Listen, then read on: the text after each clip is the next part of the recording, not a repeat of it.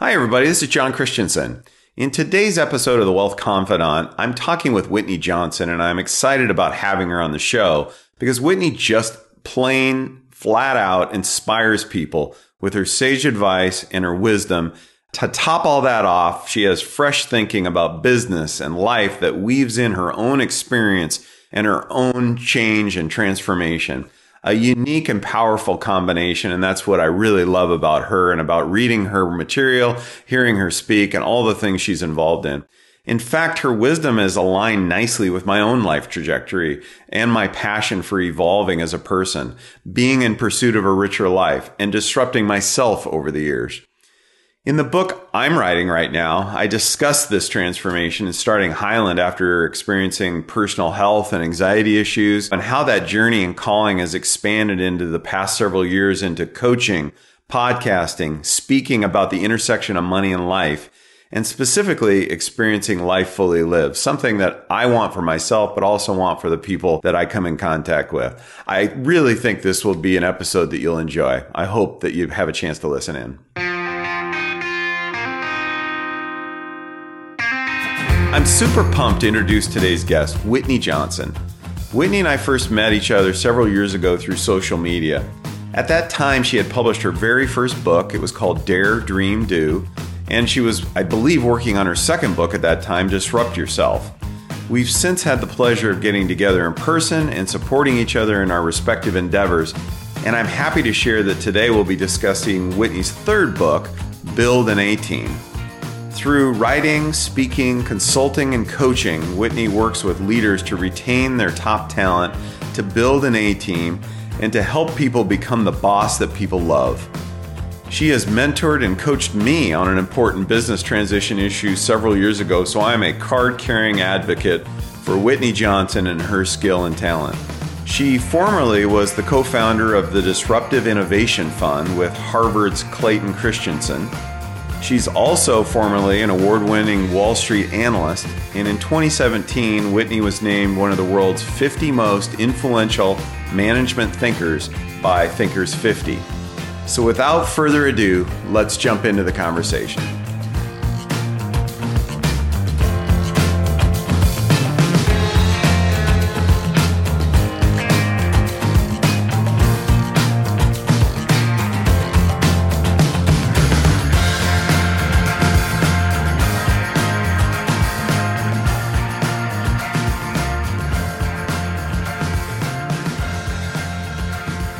Great to have you, Whitney. Thanks for joining me. I want to really, first and foremost, hear about your new book, Build an A Team, and it's just, it's super cool. So I want to hear about it.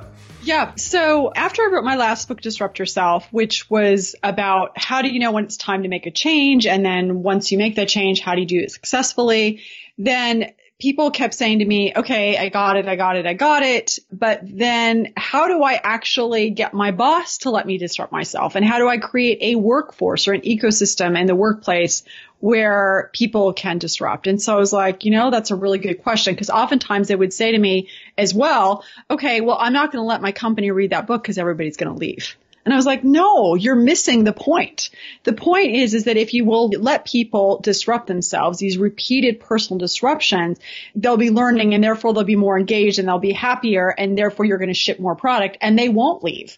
And so that was really the rationale behind this book is how do I persuade corporations that if they will let their people disrupt themselves, their people are going to be happier and their business is going to be more more profitable. And so that was the rationale behind the book. Is that the twist on being the boss that people love? Because I, who doesn't want to be the boss that people love, right? I want to be the boss that people love. You know, as a as a founder CEO, you almost always are very charismatic at some level in terms of having this vision. And so people buy into that vision. They're like, I love this vision and I want to work for you. And I believe that I'm going to be able to bring my dreams to work. And then what happens is that they buy into it. And then you've got product to ship and you've got deadlines and you've got margin targets that you've got to meet. And all of a sudden that boss that you wanted to be, you're not that boss anymore because you need people doing what they've done, where they've done it, or in the past because otherwise you're not going to be able to meet your margins. And so you basically end up with this innovator's dilemma, but with people. Mm-hmm. And so this book is trying to solve that problem. And if you will let your people jump, they're going to love working for you because they're going to be happy. Yeah. What do you, what do you think the key takeaway is for the book? For what do you want people to learn from it? There are different things you can learn. Uh, one is I want you to learn how to be a boss that people want to work for. I want you to learn how to be a talent magnet. I want you to learn how to retain talent. I want you to learn how to avoid being disrupted because if your workforce is engaged, then they're going to be productive and they're going to figure out how to manage through change. And people who are engaged, they don't get disrupted. They disrupt. And so those are the things I want you to learn. Be a great boss and how to build a team that can manage through change. And I love the concept you talk about in the book, learning, leaping, repeating. Why is that S curve concept or, or is it the S curve concept? I'm not sure. Maybe tell us, but what is it about those steps that are so important for people to know? Well, every person is on a learning curve, including you. And the way you can think about it is picture this S and at the bottom of the S, you're going to work a lot really hard and it feels like nothing's happening and you can get really discouraged and you have to put this jumble like a jigsaw puzzle of pieces together. So you're there at the beginning and the bad news is, is that you're slow at what you're doing. But the good news is, is that because you don't know how things are done around here, you start to ask questions like, why do we do it like this? And so that opens the door to innovation. And so then as you move into the sweet spot or the back of that S, what happens there is you know enough but not too much. So this is the sweet spot where all your neurons are firing. You're having a lot of fun with your work. And if you as a boss are willing to throw stretch assignments at this person, they're going to be innovative because in the stretching, they're trying to figure out how to get themselves out of the box that you put them into, they're also going to be innovating for your organization. And again, because they're learning, they're engaged, they're happy, they're shipping product. And then you get to the top of the curve. And this is typically after you've been in a role for three to four years. Usually you can only stay on one learning curve for about four years. Once you get there, you know exactly what you're doing. Things are very easy but your brain is no longer learning. And because your brain isn't learning, you're bored. And when you get bored, you either leave or you check out and you stay. And so this idea of learn, leap, repeat is you need to be at the bottom, you learn, and once you get to the top, you leap, and then you repeat that over and over again. And if you will do that, in this cycle, you are going to stay engaged and your company is going to be re- able to remain innovative because every single person in your organization's on a learning curve. Optimize that and you've got a winning formula. So as you and I have discussed in the past, I have been disrupting my own life. I'm shifting from kind of wealth management into kind of this new space. I'm evolving who I am and taking steps to get into book writing and doing some of the things that are more at the intersection of life and money, which is different than wealth management aligned. But you've also been disrupting your life. And I'm just curious, how's that going for you in your own disruption right now? It's really fun. I, I, would say, yeah. So five years ago, I was at the top of a curve. I was working with Clayton Christensen. We were investing in securities, early stage companies as well as publicly traded securities, looking for companies that we thought were disruptive. And as you alluded to, I had this this idea that this whole framework of disruption that we were applying to products actually applied to people and I wanted to chase that down. And so I've figured out this framework of personal disruption. I guess the question to you is how is it going? I would say I was at the low end of the learning curve for longer than six months or a year. That is for sure, which is what makes it kind of fun in that I would say I'm starting to move into the sweet spot in terms of knowing how to deliver a good speech or a good keynote or be able to facilitate a workshop. I'm starting to move into the sweet spot in terms of my ability to be able to coach a CEO or a C-suite executive. I would say I'm a little bit past the low end of the sweet spot in terms of being able to write a book. So overall, I've got this portfolio of things that I'm doing. I certainly don't feel like I'm at the top of the curve in any area. Another place that I'm at the low end, not in the sweet spot, is trying to build build a business. Right now I've got a number of 1099 employees, but what does that look like as you really start to try to scale? And so I'm in the process of, of figuring out how to do that. And it's a really interesting, exciting, challenging, discouraging, and all of the above process. So it's not as if you have one S curve that's going on. It sounds like you've got a bunch of them going on at the same time. Yeah. You know, if you think about just taking a career in general, your career is an S curve, right? You come out of college, you're at the low end. And then at the end of your career, when you retire, you're at the high end. So that's one S curve. Every time you take on a new job, you're on a different S curve. Every time you take on a new role, you're on an S curve. I would say for someone like you or me, where we're a business owner, we've got an S curve there.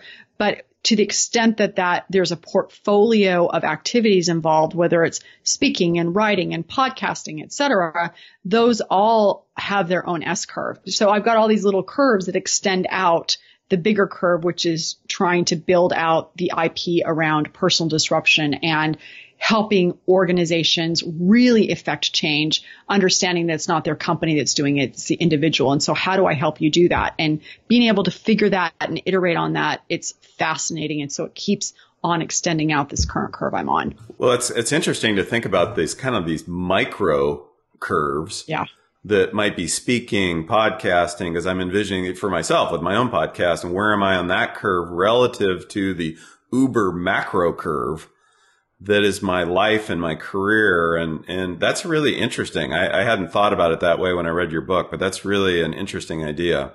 On the risk side of things, so when I get to, or you get to the top of the S curve, as I understand it, there's this leaping thing that happens. So, yes, we were talking about earlier about books and jumping into who you really are or whatever that is, jumping to a new space. What causes you or gives you the confidence or anybody the confidence to make that jump? Because it's one thing kind of intellectually to go, I, I can jump. Uh, sure, that makes intellectual sense, but actually jumping, that's risky. And I think we're all, or I am, you know, we kind of avoid risk. I, I, I try and keep risk out of people's portfolios. I, I, mean, it's all about keep risk at bay. Don't step into mm-hmm. risk. So how do you help people get over that hump? A couple of thoughts there. First of all, you know, on, on, the one hand, we're risk averse, but on the other hand, you know, from an evolutionary standpoint, there's all these little loopholes that force us to be risk seeking because we know, like if you, in my last book in Disrupt Yourself, I talk about guppies and how, you know, the fortune favors the brave. The fortune favors the guppy who's willing to wander away from that safe place. And so there is, while on the one hand, we don't like risk, on the other hand, there's something that actually certainly nature rewards us for taking that risk. Now, what I would say once you get to the top of a learning curve, a couple things can happen. First of all, you can get better at jumping. I mean, disrupting yourself is a skill that you can develop like any other skill. It's fascinating to me. In fact, when I look at the history of my podcast, I have this outsized proportion of people who are immigrants that I interview.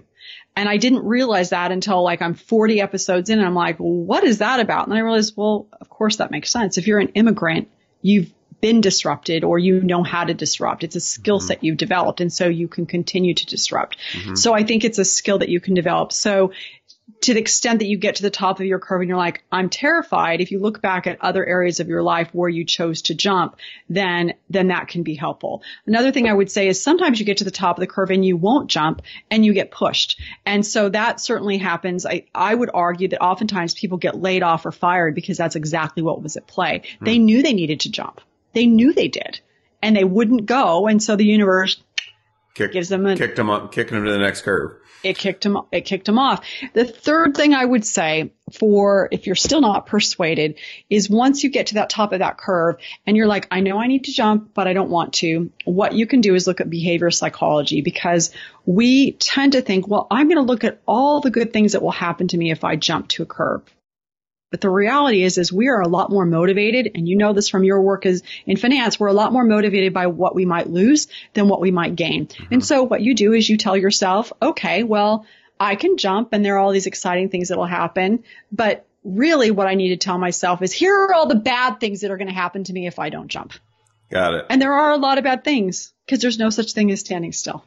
Well, and I think in my own life and in yours, I think about if I hadn't jumped, if I look back and think of all the things I hadn't done and hadn't stepped into, even the book stuff we were talking about earlier, it's scary to jump. And, and I think it's just intellectually interesting to think about how hard, hard it is to actually do what you believe is good for you or is interesting to you, or you know at some core level, I need to make a change, but that's going to be hard. And, and to I think, and sometimes, you know, life moves on. And if we wait for companies to kick us out or for life experiences to move us off of a curve, how much time we missed, how much time we could have been on a different curve. I mean, are you seeing that in the work you're doing? And I'm just curious. Yeah, absolutely. I mean, you could, you know, it's fascinating as I'm as I'm going into organizations and I've got this diagnostic called the S curve locator where you can see where you are in your learning curve and it's fascinating to see how many people are, you know, at the top of their curve and they've been there for 3 and 4 and 5 years and they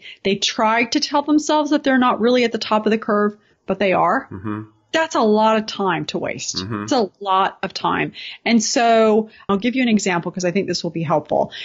I remember a few years ago, I had done a webinar or webcast and it wasn't very good. And I got offline and I was telling my husband and he's like, you're delusional. I mean, he didn't say it like that because he's really nice, but he's like, he's like, you tell yourself, oh, I'm going to give this good webcast. He said, all you have to do to get yourself to do a good job is remind yourself, I'm going to feel so bad and I'm going to be so embarrassed. If I don't do a good job, I better prepare. Mm-hmm. And that's the same thing is if you get to the top of the curve and you're feeling scared, just start telling yourselves, here are all the bad things that are going to happen to me. Mm-hmm. And I know that sounds super melodramatic, but if it gets you to jump and it gives you another two to three years of development in your life back, then scare yourself a little bit. Where do you think money plays into S curves? And I, it may not be a, an area you've thought about. You know, ahead of our call, I was sitting there going, you know, I'm in the money business effectively, and and this disrupting curve is tied to how people produce their income and their livelihood, but what I see happening sometimes is that can you connect this S curve to finding a life of true wealth? A life of meaning and purpose to your calling. How does it play out with money? And have you thought about that? Mm, well, let's riff on this a little bit. What I would say, first thought I'm having is that I remember a few years ago, I had this fellow say to me, I'm at the top of my learning curve and I'm not jumping. And I was like, okay. And he said, and I have 10 years worth of savings in the bank and I'm not jumping.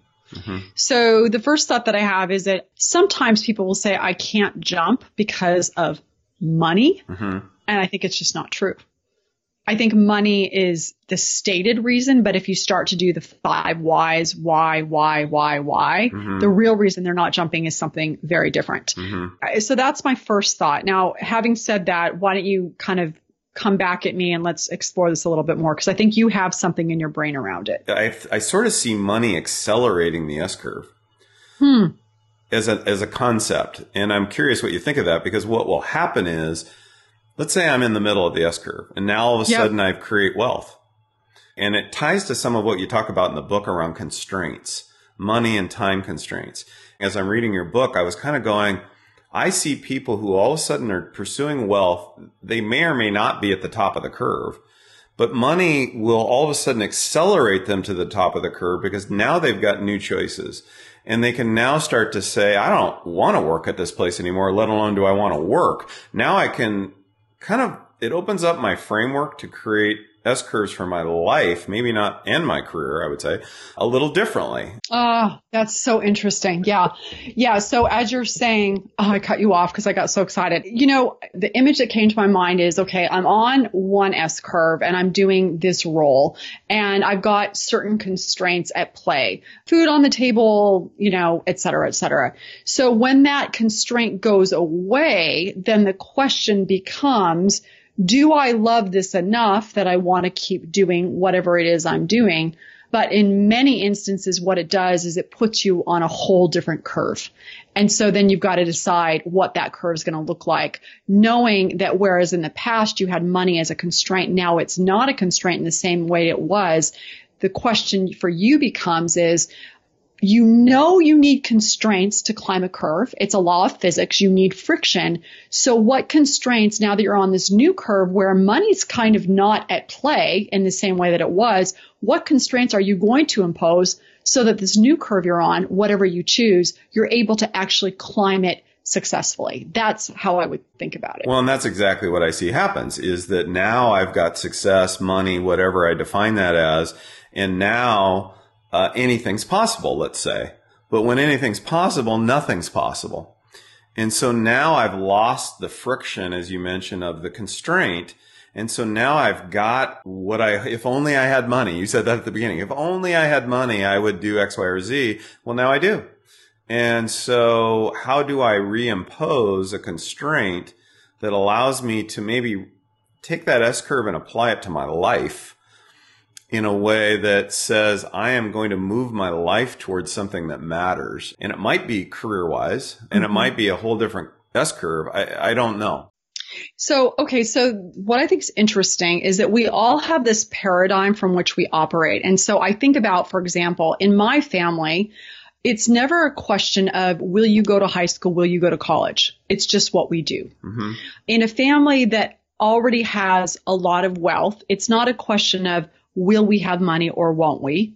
It's just what we do. Mm-hmm. And so then the question becomes for a person in that situation is you've got to adjust yourself to say now money, it's just, it's just who we are.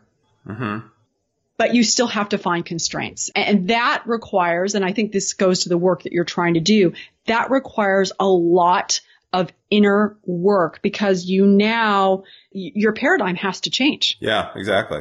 It has to change. Otherwise, because you're like, if I have money, well, now that you have money, if your paradigm doesn't change, you will make sure that you don't have money again. Yeah. Because otherwise you don't know how to operate and function within the world. And I think this is probably why you ended up doing the work that you're doing is how do you get people to change their paradigm so that they can operate and function going forward. Well, and that's where I took this idea of the life portfolio, which includes our career. So there's the S curve in my career, but there's also my financial and my relationships and my spirituality and my health. All those things in my portfolio that I want to be robustly diversified in the way that I, as I refer to them as living fully.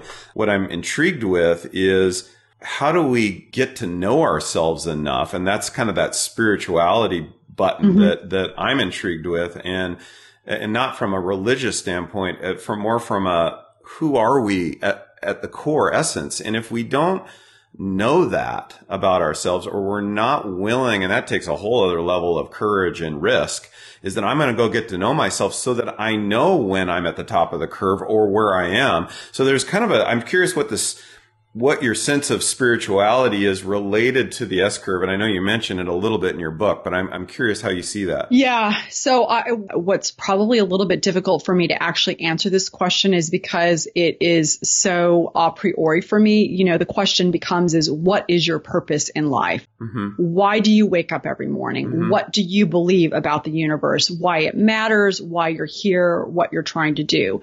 And so I think where this gets really complicated is if you believed before you came into wealth that you were here to do certain things, a certain amount of good on earth, whatever resources are available to you, money being one of them, but you have many resources available to you. Having the money gives you just another resource. If prior to that, your raison d'etre was to make money, mm-hmm. and now you've made money, now you don't have a purpose. Mm-hmm. And so I think this is the challenge. And so what I would say is figure out what your raison d'etre is now before you have money. If you don't, if you haven't figured out, then you've got to figure it out. But without that purpose, and, and when I say purpose, meaning why do you get up in the morning when you access existential question, what is it that you are trying to get done on this earth, on this planet at a very fundamental level? You have to be able to answer that question. And does the disruption curve lead you that way naturally? Because if I'm moving myself towards things that are challenging me, risking me, is it drawing me to calling without exploring yes, my spirituality? To, it, to that. it is. Do you, do you follow yeah. that? Yeah, I do because what what you're doing is every time you're disrupting yourself, you're iterating on you. Mm-hmm right? Because mm-hmm. with a disruptor, with disruption, personal disruption, you've got the, the low end disruptor and you've got the incumbent. And with a product and service, they're two separate entities. But with personal disruption, you're the upstart and you're the incumbent.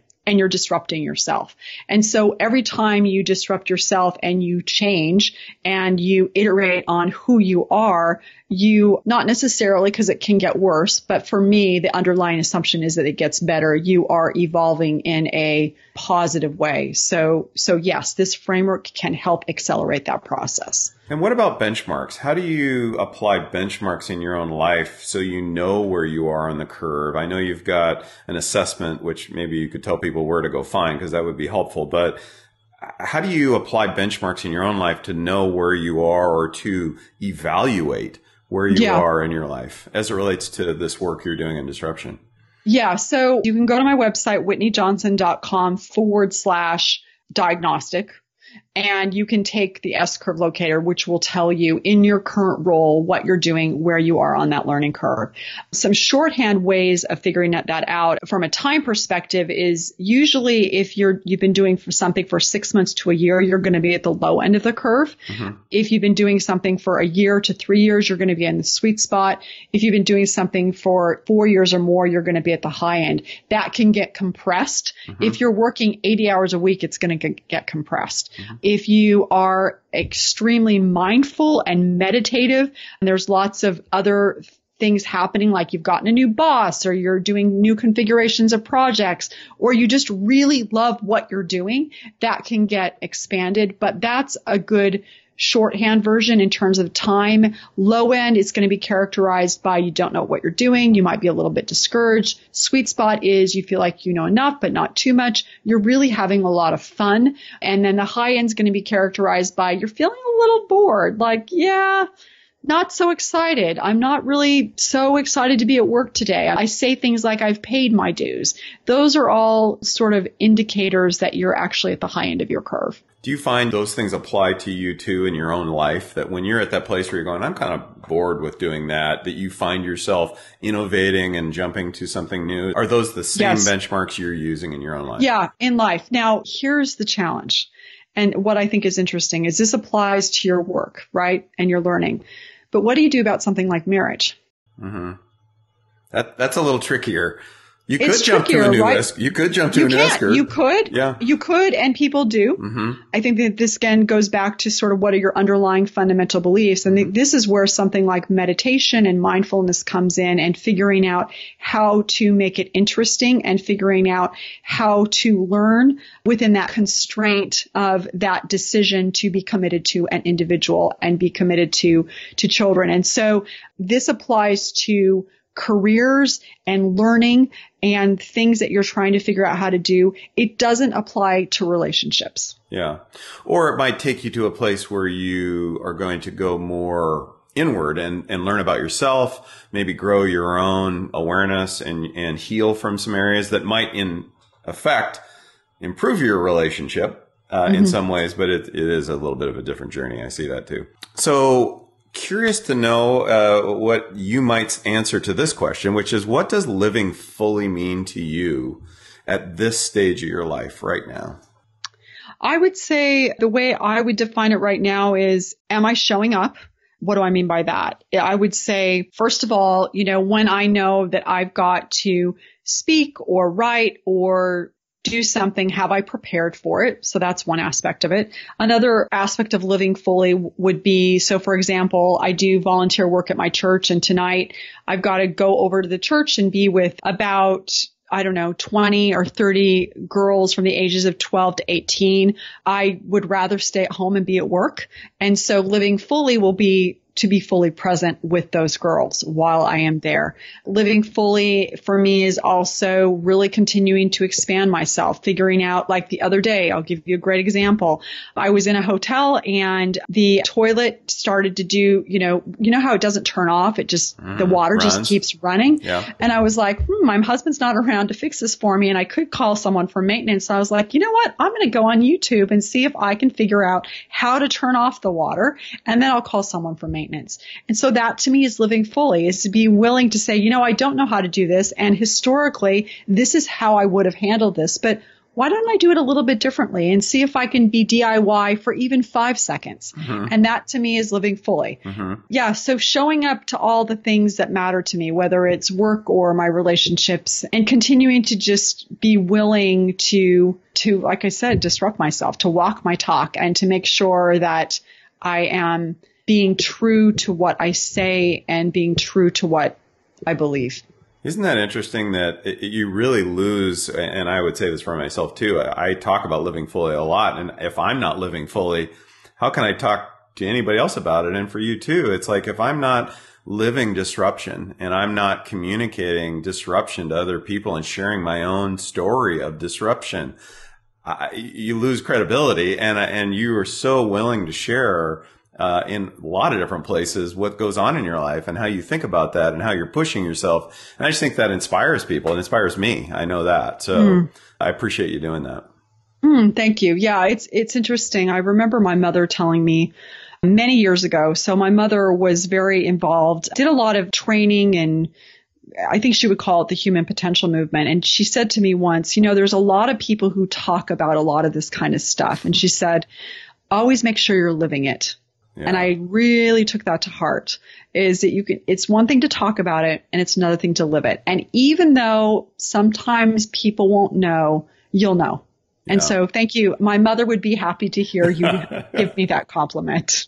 Well, it's true. So what's next for Whitney?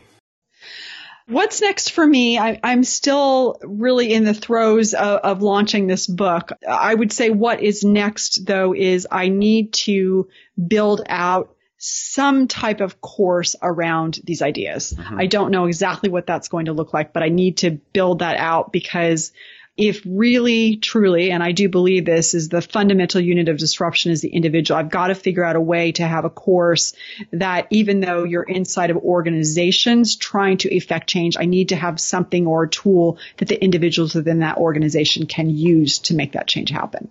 Oh, that's cool. Very cool. Looking forward to hearing more about that. And if people want to find out about the course, want to find out more about your books, of course, pre-order your book. I've read it. I just, I was on a plane flight to California and I just, boom, read, read through it, the flight down and back. So it's great. It's tons of stuff. Matter of fact, I'm giving it to my operations guy as we're going through a bunch of hiring right now. So it's a very good read. But if people want more about you and coaching and all the other stuff you do, because you're all over the, you do all kinds of stuff. So what, how, how do they find out about you?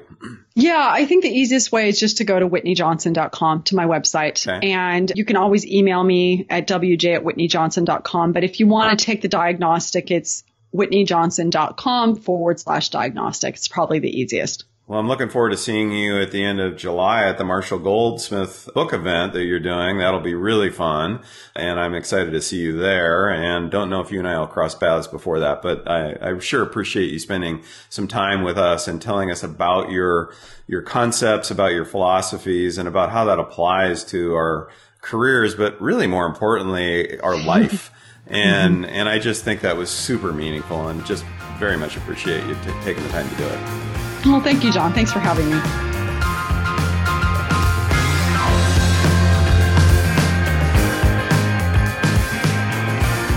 Thanks for tuning into my conversation with Whitney.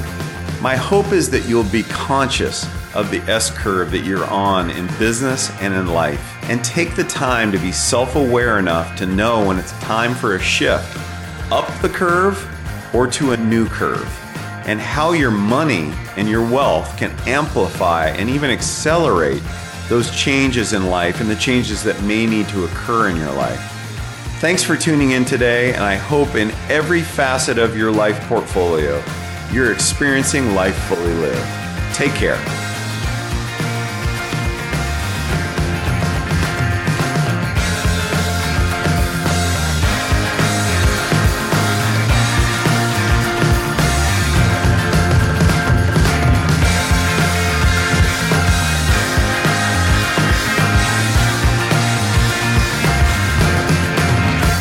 Confidant is produced by Jessica Fox and Anna Olivia McLean. Music is by Royal Deluxe.